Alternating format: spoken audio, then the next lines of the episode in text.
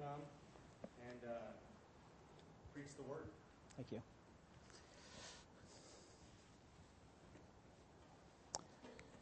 Well, it is good to be here. I bring you warm greetings from OBC South. Also, uh, Eric, or I'm sorry, uh, Chris Peterson called me this morning around 7:30 and said that Eric and uh, Pat did arrive safely, as you've already heard, and they wanted to send their warmest greetings to you from Mumbai. Uh, we need to pray that God will bless their work there.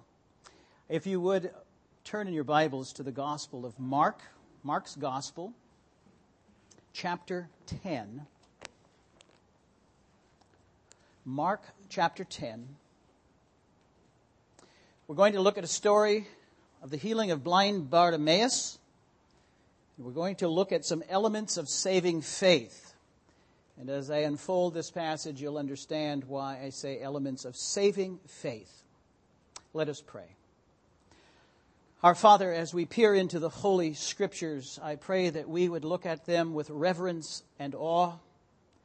And as we consider the Word preached, we would hear it as the Word of Christ. We beseech your Spirit to come and dwell in the midst of your church to help us in hearing and to help in the proclamation of this holy word. We pray in Christ's name. Amen. Beginning in verse 46 of Mark's Gospel.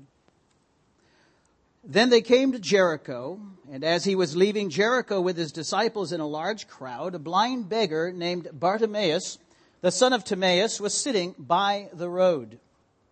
When he heard that it was Jesus the Nazarene, he began to cry out and say, Jesus, son of David, have mercy on me. Many were sternly telling him to be quiet. But he kept crying out all the more, Son of David, have mercy on me. And Jesus stopped and said, Call him here. So they called the blind man, saying to him, Take courage, stand up. He's calling for you. Throwing aside his cloak, he jumped up and came to Jesus. And answering him, Jesus said, What do you want me to do for you? And the blind man said to him, Rabboni, I want to regain my sight. And Jesus said to him, Go, your faith has made you well. Immediately he regained his sight and began following him on the road. Now, it is important as we understand this text that we understand the context. The context is pivotal between the prior and the following events. Verse 15 tells us that you must receive the kingdom like children or you will not receive it at all.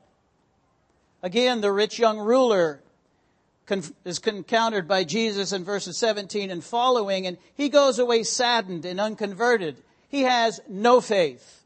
He had everything and he saw nothing.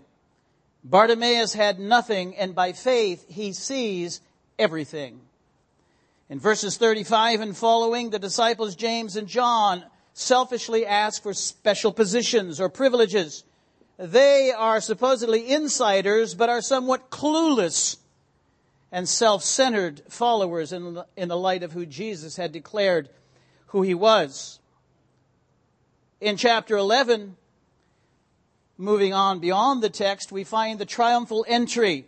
It's the gateway to Jerusalem just ahead. And with lip service, crowds echo this blind man's announcement of the Son of David. The cries of Hosanna go up. Many of those prove to have no faith. Bartimaeus cries out in true faith. And then chapter 11 verses 15 and following further on, it's the Passover week in Jerusalem. The long shadow of the cross is now cast upon Christ's path. And after Jesus enters Jerusalem, he will run into the conflict with the religious leaders. He will be brought to trial and be put to death as an atoning sacrifice. Jesus had just announced in this context that he would be condemned to die a brutal death and rise again on the third day. Verses 33 and 34 of chapter 10, he basically pronounces the gospel. But the key passage as we move to this text and healing of Bartimaeus is verse 45. For even the Son of Man did not come to be served, but to serve and to give his life a ransom for many. The entire Bible is summed up basically in this one verse. Through faith, blind Bartimaeus is among the many ransomed from his sin and from his misery. But not only is it pivotal, there is a remote context that helps us to understand just how providential this passage is. You notice it says in verse 46 this takes place in the town of Jericho. Jericho is where Joshua led Israel to his first victory. Hebrews 11:30 By faith the walls of Jericho fell down and Israel was on its way to obtaining the promises of God as they entered the gateway to the promised land. But Jesus, the New Testament Joshua, is here in this city bringing redemption. Today, by faith, greater walls than Jericho will come down. Through faith, blindness will be turned into sight. By faith, even greater than that, a disciple for Jesus will be made. But also in Jericho, this is where the story of the Good Samaritan took place, on the Jericho Road. A man, if you remember, was accosted by thieves and was laying on the road, wounded, half dead. A priest and a Levite, the spiritual leaders of the church, passed him by. They were on their way to temple, probably to do services. But Jesus tells a story of a Samaritan that saw him and had compassion and did what he could do, uh, could do to help him. Jesus, really, in contrast to these elite religious antagonists, is the Good Samaritan, full of compassion toward a neglected blind man's needs. But also, for years on this Jericho road, Jews made their pilgrimage to Passover. In Jerusalem, the annual feast was going to take place shortly. And as they traveled along the Jericho road, they sang the Psalms of Ascent found in Psalms 120 through 124. You heard two of those referred to prior to my coming up. It was a difficult uphill journey, approximately 15 miles, and it was very dangerous. Often thieves were uh, lurking uh, around this way and they would rob people as they were making their way down this road to Jerusalem. We don't know how many years this blind man sat here and begged while the travelers passed by him singing these psalms of ascent. But imagine what he may have heard through the years. Perhaps this very week he's hearing something like, in my trouble, I cried to the Lord and he answered me. Psalm 120. Psalm 121, I will lift up my eyes to the mountains. From where shall my help come? My help comes from the Lord who made heaven and earth. And so it is in this way, this context helps us to understand some background as we come to the healing of Bartimaeus. But not only is it providential, it's a very personal story.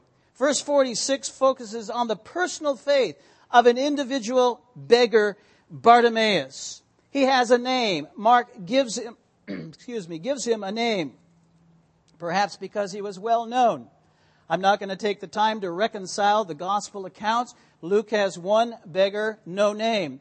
Matthew has two beggars, no name. Seems all to point to one incident. It can be reconciled I'll leave that to your private studies. But it's believed that many beggars lined this road because of these pilgrims and the heavy traffic for Passover.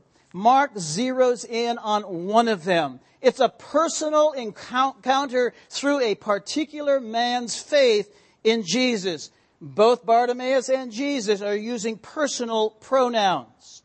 Verse 52 refers to this story as a particular man's faith in coming to Christ. Now, faith is that steadfast reliance and trust in Jesus Christ. The Bible says without faith it is impossible to please God. Paul said that the just shall live by faith. Now this is not a theological treatise on faith. True, as it is that regeneration precedes faith and there are other theological nuances to faith, we're going to look at this personal encounter from the perspective of this man coming to Christ. practical elements. Perhaps we could call it an anatomy of faith as they apply not only to his healing, but I believe especially to his conversion as a disciple of Jesus. Bartimaeus is in a deplorable state. His physical description is described to us as a blind beggar. He was sitting by the road. And that language implies this is where he continuously sat day after day, blind, begging in a hopeless poverty. His cloak was laid out for collecting the money. And Jesus' disciples, a large crowd, are passing by. It's a dusty road, no doubt. And all day long, he can't see. All he can hear are the voices and the trampling sounds of footsteps. The world is, for the most part, shut out to Bartimaeus. That's his physical condition. But this is a personal story about a man who has a problem with his spiritual condition. Poverty and blindness are often in the scripture associated with human depravity and inability. Mankind is at the mercy of God's saving uh, ability and his willingness to forgive. There's a spiritual connection, especially between physical blindness and spiritual blindness, noted in passages such as 2 Corinthians 4, verses 3 and 4. I'll read it in part. The God of this world has blinded the minds of the unbelieving that they might not see the light of the gospel of the glory of Christ, who is the image of God. And so this story is a personal story, but it's personal for us as well. All of us must see ourselves in this story in one way or another. By nature, all of us are born blind. We're all poor and helpless and dependent beggars man born blind, but the problem is his blindness is of such a nature that he believes he has 20/20 vision. Apart from the new birth, we remain in our blindness. Apart from the enlightenment of the Holy Spirit, we remain spiritually blind, dead in trespasses and sin. So all need to come to Jesus by faith in order to have blind eyes opened to the glorious gospel of Christ. And here are some practical elements of faith to help us understand just how practical faith is in coming to Christ. so let us consider Bartimaeus coming to faith in the Lord Jesus Christ and note seven elements or facets of saving faith. Now, the first of those is the means of faith. And what I mean by the means of faith is simply the methods or the resources that led him to Christ. Verse 47 says, when he heard that it was Jesus the Nazarene. Luke 18:37 says, "And hearing a multitude passing by, he asked or he inquired what it meant. So they told him that Jesus of Nazareth Nazareth was passing by." Saving faith is an informed faith. Knowledge of objective biblical truth is critical to faith. Faith comes by hearing. He apparently paid attention to conversations about spiritual matters. He asked questions. He knew about Jesus. He must have known that he had already healed before, even healed the blind. Stories of teaching and healing were no doubt topics of conversation of those passing by. Perhaps he had heard of Lazarus being raised from the dead not far from this location. He used biblical terms like son of David and Rabboni. Somehow he had put together a great deal of information about Jesus as the promised Messiah. That Messiah who would come to heal. And he learned that the great rabbi was passing by in this crowd. Now let us learn a lesson before we move on. I would encourage you, if you're not in Christ, if you're not a Christian, if you're sitting along the side of the road, make diligent use of the means. Make diligent use of the resources, for in the means, Jesus is passing by. The Bible says, as I've already quoted in Romans 10 17, so faith comes by hearing, and hearing by the word of Christ. Jesus is passing by every time the scriptures are preached, every time a prayer is offered, every time a tract or a book is handed out, every time someone witnesses, every time the hymns or songs are sung, every time a psalm is read, you are responsible and accountable and answerable. And so I would encourage you to learn from Bartimaeus. Don't let Jesus pass you by. His hearing of Jesus led to his coming to Jesus. He depended or he relied upon the means to bring him to faith. But not only that, we notice, second of all, the object of faith. And that again is found in verse 47. And when he heard that it was Jesus of Nazareth, he began to cry out and say, Jesus, son of David, have mercy on me. As J.C. Ryle well said, what is the beginning of all saving faith but a soul's venture on Christ? Bartimaeus knew of the Old Testament promises of Messiah, the long expected son of David, and he sees beyond the warrior king who would punish sinners and overthrow kings. He is crying for the Messiah who brings mercy and has healing in his wings. The object of his faith is Jesus of Nazareth. And so we learn a lesson here. Jesus is the only legitimate object of saving faith. There is no other, says Acts 4:12. And there is salvation in no one else, for there is no other name under heaven that is given among men by which we must be saved. Jesus is the only legitimate object of faith. Faith in and of itself is no virtue. Faith must have an object, and the object must be Christ. And Bartimaeus had no physical eyes, but he set his affections and his heart upon Christ. There are not many roads that lead to heaven. I am the way, the truth, and the life. No man comes to the Father except through me. And the religious scribes and Pharisees and priests were merely, for most part, the blind leading the blind. Jesus is passing by. Bartimaeus cannot see, but he sets his heart on the only worthy object of faith. Jesus of Nazareth. Jesus, the son of David. The only one that has mercy for the forgiveness of your sins is Jesus. All other roads are false. All other saviors are frauds. There are not many roads that lead to God. There is one road, and the object of saving faith must be Jesus Christ alone. You need mercy. We all, dead in our sins, need mercy. And Jesus is passing by. Have you set your heart upon Him and Him alone? Have you cried out unto Him and Him alone. To those of us who know Him, Christ is precious in the words of Peter.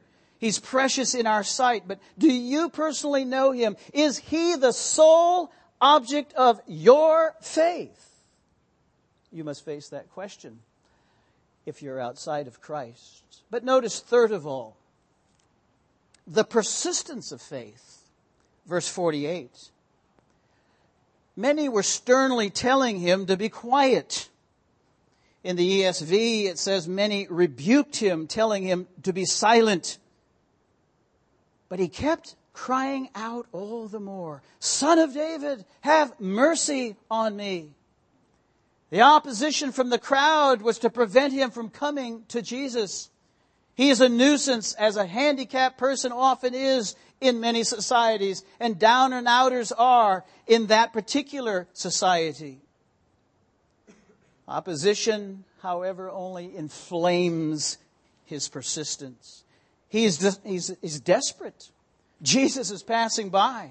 Why did he persist? He had gone uh uh, uh, all of these years by that road, but he had one objective in mind. He needed mercy.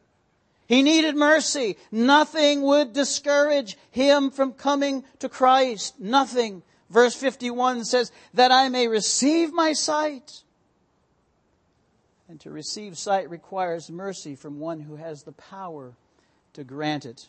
The fact that he cries for mercy implies that he knows he cannot change his condition of blindness. His status as a poor beggar can only change if he can see with his eyes. He can't work because he can't see. He needs mercy. He's a helpless, dependent beggar. He does not ask for wealth or power or fame or honor or even success. He needs mercy. And he realized his desperate need and placed himself on the mercy of Christ in spite of opposition from the crowd. In the vernacular of our day, basically what they were saying is, shut up. Be quiet. Don't speak. Now let us learn this lesson from the persistence of his faith. It's a long one, so I'll repeat it twice. True faith arises from a realization of one's helplessness. True faith arises from a realization of one's helplessness and will allow nothing to hinder it until it rests in the mercy of Christ. In other words, out of helpless faith, there is a persistence. That seems like a contradiction. But we're looking at faith from a human perspective. We know, and if you were in the Sunday school class, uh, Pat taught on the, the sovereignty of God in Ephesians 1, and that was peering down on all of the marvelous things from a sovereign perspective that God has done in redemption. But here we see that there is an element that is human. Faith, though it is a gift of God, it is persistent. Faith arises from a realization of one's helplessness. Some don't understand their human depravity. A cry for mercy implies helplessness and hopelessness. Romans 8, 6 through 8, for the mind set on the flesh is death, but the mind set on the spirit is life and peace, because the mind set on the flesh is hostile toward God. Listen, for it does not subject itself to the law of God, for it is not even able to do so. And those who are in the flesh cannot, cannot, cannot please God. You need to understand your helpless and hopeless condition. It's called depravity. But what if he'd have said, Jesus is passing by, but he's really too busy to stop for me? No, this was even more reason to plead with him. This may be his last opportunity Unbelief might have said, but he's with a large crowd. His disciples are with him. He'll never hear my feeble cry. He might have said, everyone is against me. I guess I need to be quiet. No, he didn't do that. Instead, against the resistance of the multitude, he cries out even louder. And the cry of faith is demonstrated here, and it's needed. I wonder if we have missed this persistent, determined, pleading cry in many who attempt to call on Christ. It's a cry of desperation that Jesus heard. A man who must be heard. A cry that would not be stopped by the crowds. It's the wrestling of Jacob with the angel of the Lord until he is blessed. It's not, well, do you know you're a sinner? Oh yeah. Have you ever told a lie? Oh yeah. Have you ever stolen a cookie? Oh, oh yeah, yeah. Well, then you're a sinner. Okay, bow your head. Oh, Jesus, come into my heart. Okay, that's it. 1 John 5, 13. You're a Christian. You have assurance. Don't ever let anybody take that away from you. Uh, faith cries out for mercy. The degree may be various in the experience of each believer, but if there's an understanding of one's helplessness and hopelessness. And out of that sense of helplessness and hopelessness, you allow nothing to hinder you until you rest in the mercy of Christ. When the world and the flesh and the devil interfere with the sinner coming to Jesus, out of his desperation, he cries even louder, more fervently, more tenaciously. Nothing will hinder his determination to be right with God, to have mercy for his sin sick soul. Oh, that sinners would cry out for mercy as Jesus passes by. Some, especially the young, face peer pressure. Family and friends may not encourage you. Often uh, they're opposed to religion, to Christ, to the church, to the preacher, to the Bible. But may your faith be persistent, stopping at nothing until it rests in the mercy of Christ. Some may say, My sin is too great. But Jesus is greater than all of your sins. There's nothing that can keep you from Him except your unbelief, your love of sin, your refusal to come. Jesus is passing by right now. No matter what or who tries to persuade you to the contrary, I would encourage you, if you're outside of Christ, lay hold of Jesus today, now, even this very moment. Do you remember when Paul preached on Mars Hill in Athens? Some said, We shall hear you again concerning this. Basically, they said, We'll put it off for a more convenient time. Paul confronted the ruler Felix with righteousness and self control and judgment to come. Felix said, the Bible says about Felix, he became frightened and said, Go away for the present, and when I find time, I will summon you. But it doesn't work that way. Not from the human perspective. You can say, well, you know, I'll just wait and see if I'm elect, or I'll just. No, no, it doesn't work that way. You must come to Christ. It is you that must respond to the call. And there is no guarantee that Jesus will pass by again. There's no more convenient time than now, and faith is persistent and will press on through every objection and every obstacle until it finds its rest in Jesus. As Augustine said, our hearts are restless until they find their rest in you. Consider, as far as we know, Jesus had never been to Jericho in all of his journeys. This is the one and only time. And historically speaking and humanly speaking, this is the only opportunity this man would ever have in this life to have an encounter with Jesus. But now, notice. It is believed, as I said, many beggars line this road. Fourth of all, I want you to notice the personal call of faith. Verse 49 and verse 51. Verse 49, Jesus stops. Literally, Jesus stood still. And In the words of one commentator, on those words hangs the fate of Bartimaeus. You see, it's not all from the human perspective. Out of a crowd of beggars along the side of the road, Jesus stops and stands there for one single sinner. He was leading the disciples with a determined bent towards Jerusalem. He had a divine appointment that drove him like a flint toward the city of destiny. The sorrow that awaits him must be heavy upon his heart. The shadow of the cross is now pointing to Golgotha's brow, some 15 miles up that hill and through the gates of Jerusalem. But Jesus takes the role of the Good Samaritan. He stops and he takes charge for one man named Bartimaeus. This is the sovereign Lord. Think about it. The framer of the worlds. He stood on the edge of eternity and time and he spoke the world into existence. He made the moon and the sun and the stars and by him the worlds are held together. He caused the midday sun to stand still at the battle of Gibeon and Jesus, the son of God, stood still at this moment for one sinner.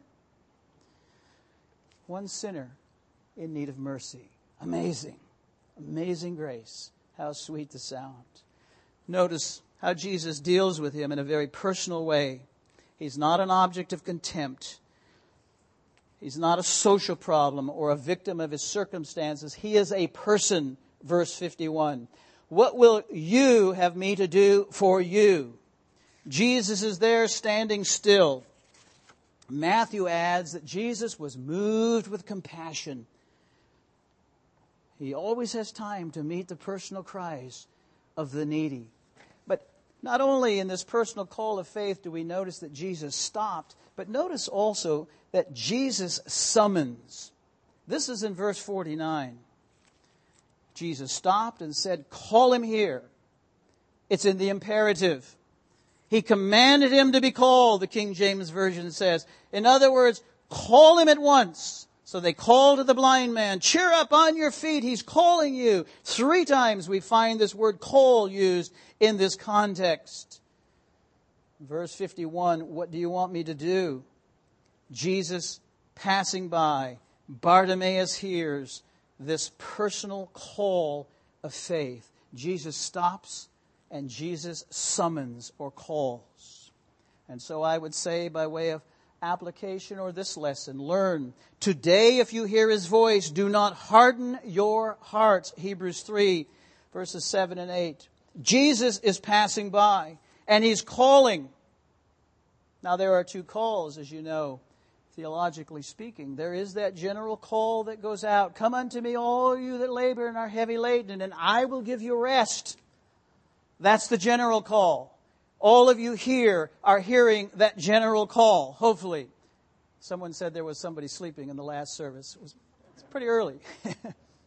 you all look very awake. I'm assuming you hear. But there is that effectual call, isn't there? My sheep hear my voice and I know them. It's personal and it's intimate and they follow me. John 10, 27. Have you responded to that call? Notice, he responded. He responded. Verse 50. And this is our fifth point. The response of faith. Notice this. And casting aside his cloak, he jumped up and came to Jesus. He threw aside his garment. We wonder if that detail is significant, and I don't want to make too much out of it, but I know if you go back to the book of Deuteronomy, it tells us that that cloak, that outer cloak, was very, very important. The law would not allow anyone to keep a man's cloak taken in a pledge after sundown. He needed it to stay warm at night when he went to sleep. This beggar needed his cloak in order to collect the monies. He laid it out there, and that's where the coins were thrown he throws it off, jumping up, coins scattering everywhere, no doubt. In a sense, it was all he had. What the rich ruler failed to give up in all of his wealth, this man in effect gave up the equivalent of all that he had to come to Jesus. No hesitation. This is his response. With eagerness. He's not missing this opportunity. Jesus is passing by. And this is the only remedy for his condition. Now, learn a lesson here before we move on. this is a long one. I'm just going to read it for you. Challenge you to think about it. How many excuses, worldly attachments, misguided priorities, misspent opportunities have kept sinners from coming to Christ by faith? You think about it. Excuses, worldly attachments, misguided priorities, misspent opportunities, keeping you from Christ. What a tragedy! What a tragedy!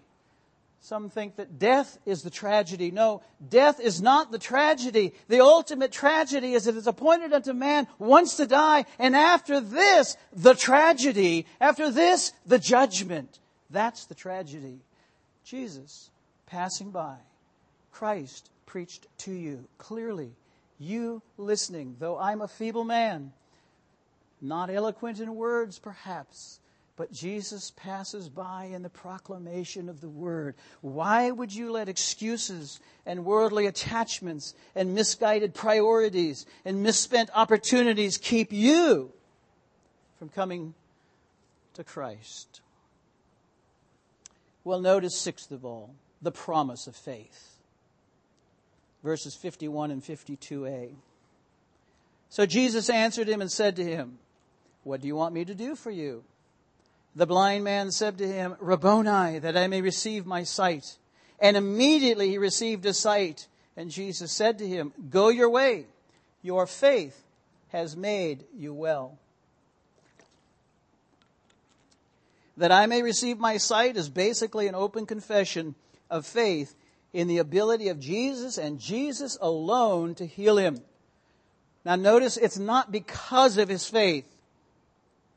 Even though he says, your faith, we know as we survey the scriptures and understand systematic theology and a whole bunch of other things that I'm not telling you this morning, it's not because of faith, but it is through the means of faith. But it is your faith, though it's the gift of God, your faith comes and embraces Christ. And there's a promise in that. Through the means of faith, he has confidence in the power of Jesus to meet his need. And at that moment, he received his physical sight.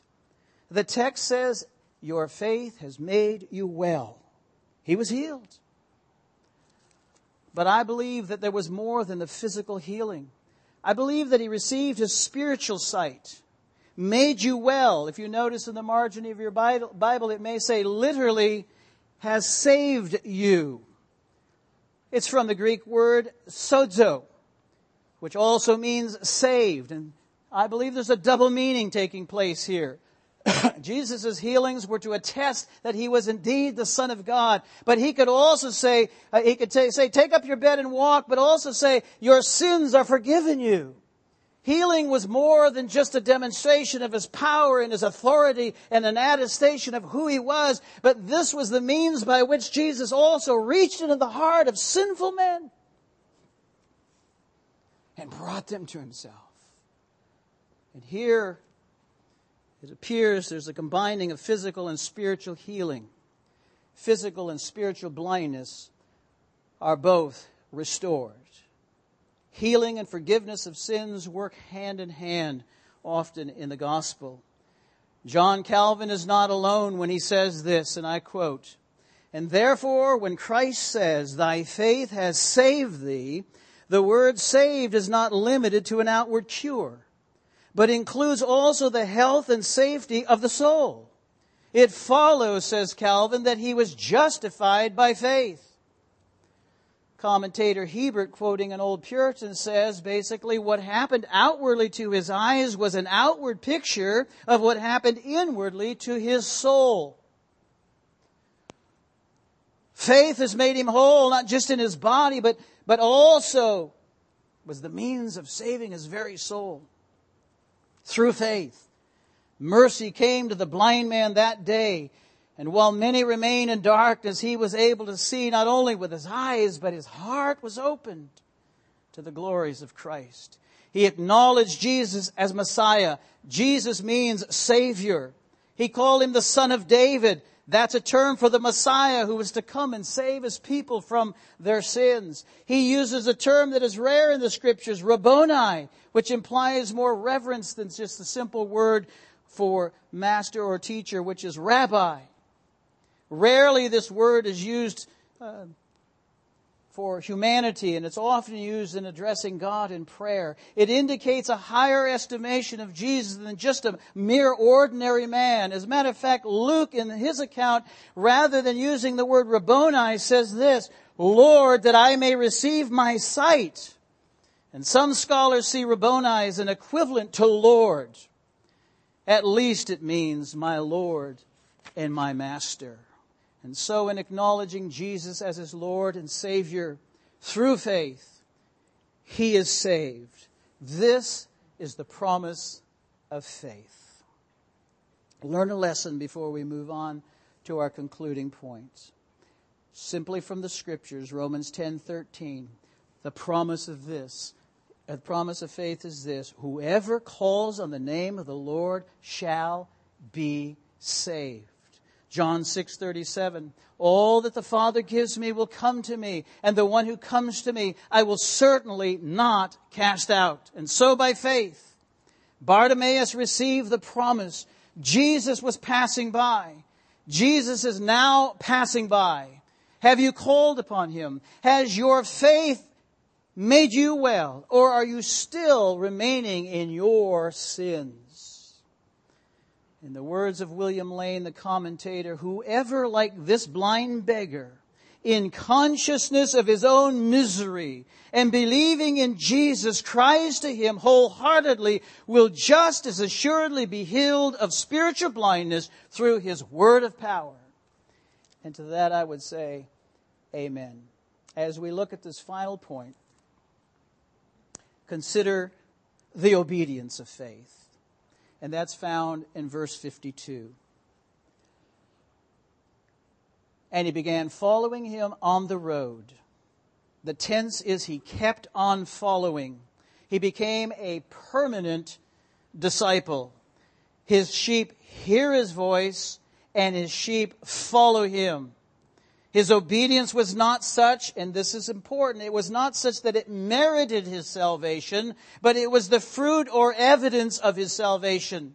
He was not justified by his obedience, but his obedience was a result of his being justified.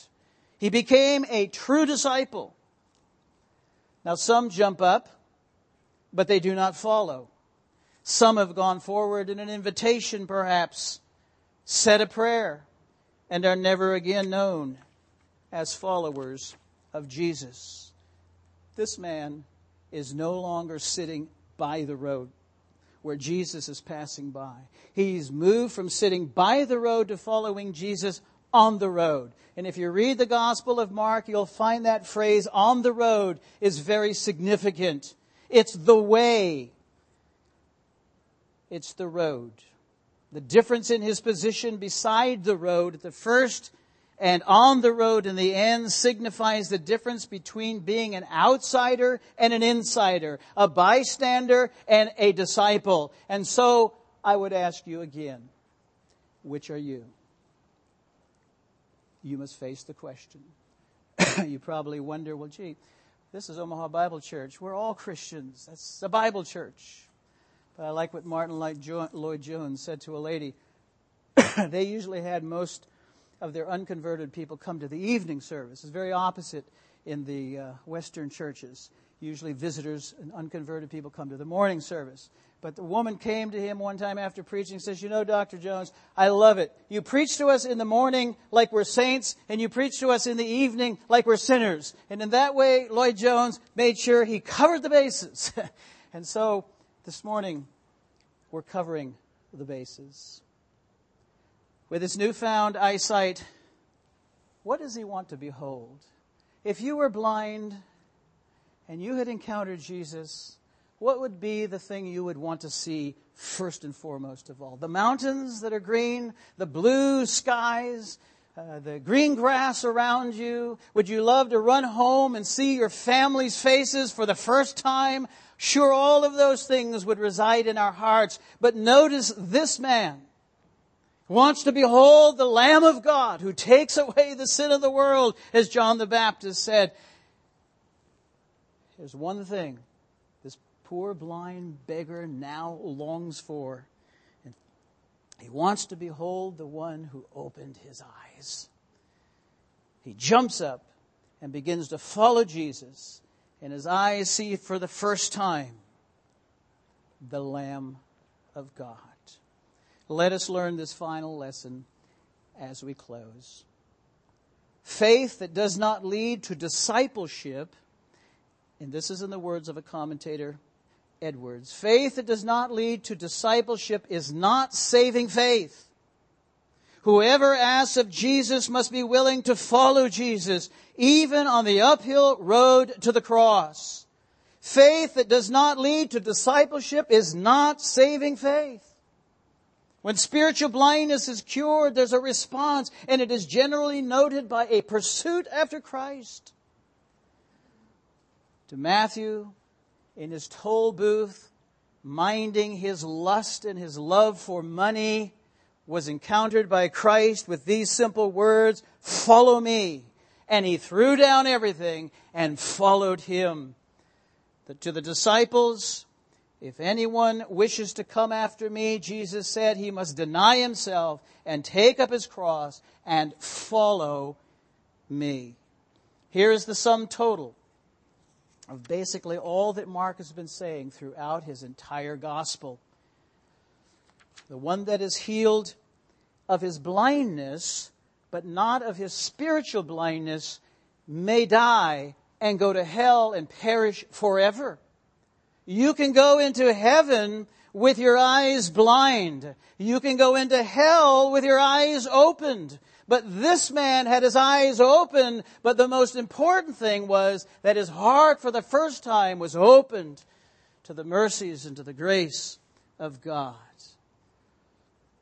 This man in his destitute state has thrown down his cloak, and whatever coins he had collected were thrown aside, and he jumped up and he followed Jesus. And this all began by realizing his desperate need for mercy. He called upon Jesus, the Messiah, the only remedy to his need. He finished by a determined loyalty to Jesus. This is a fitting summary, as I said, to that statement Jesus came to be a ransom for many, and Bartimaeus was among the many. That is a glorious thought as we think of John Newton, who sang Amazing Grace. How sweet the sound that saved a wretch like me. I once was lost, but now I am found. Was blind, but now I see. Praise be unto God through Jesus Christ, our Lord and Savior. Do you know Him? Let's pray.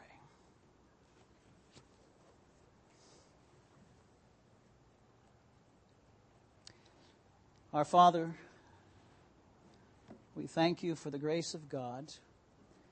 It causes us who are saved, converted to Christ, to be praiseworthy to you, to give you all the glory, to give you the honor, because we know that we owe it all to you. And it helps us to be thankful day by day. And I pray, dear Lord, that the Word of God has been effective to those who are saved and to those who are not. All for the glory of our God and Savior through Jesus Christ and for the good of His people, I pray. Amen.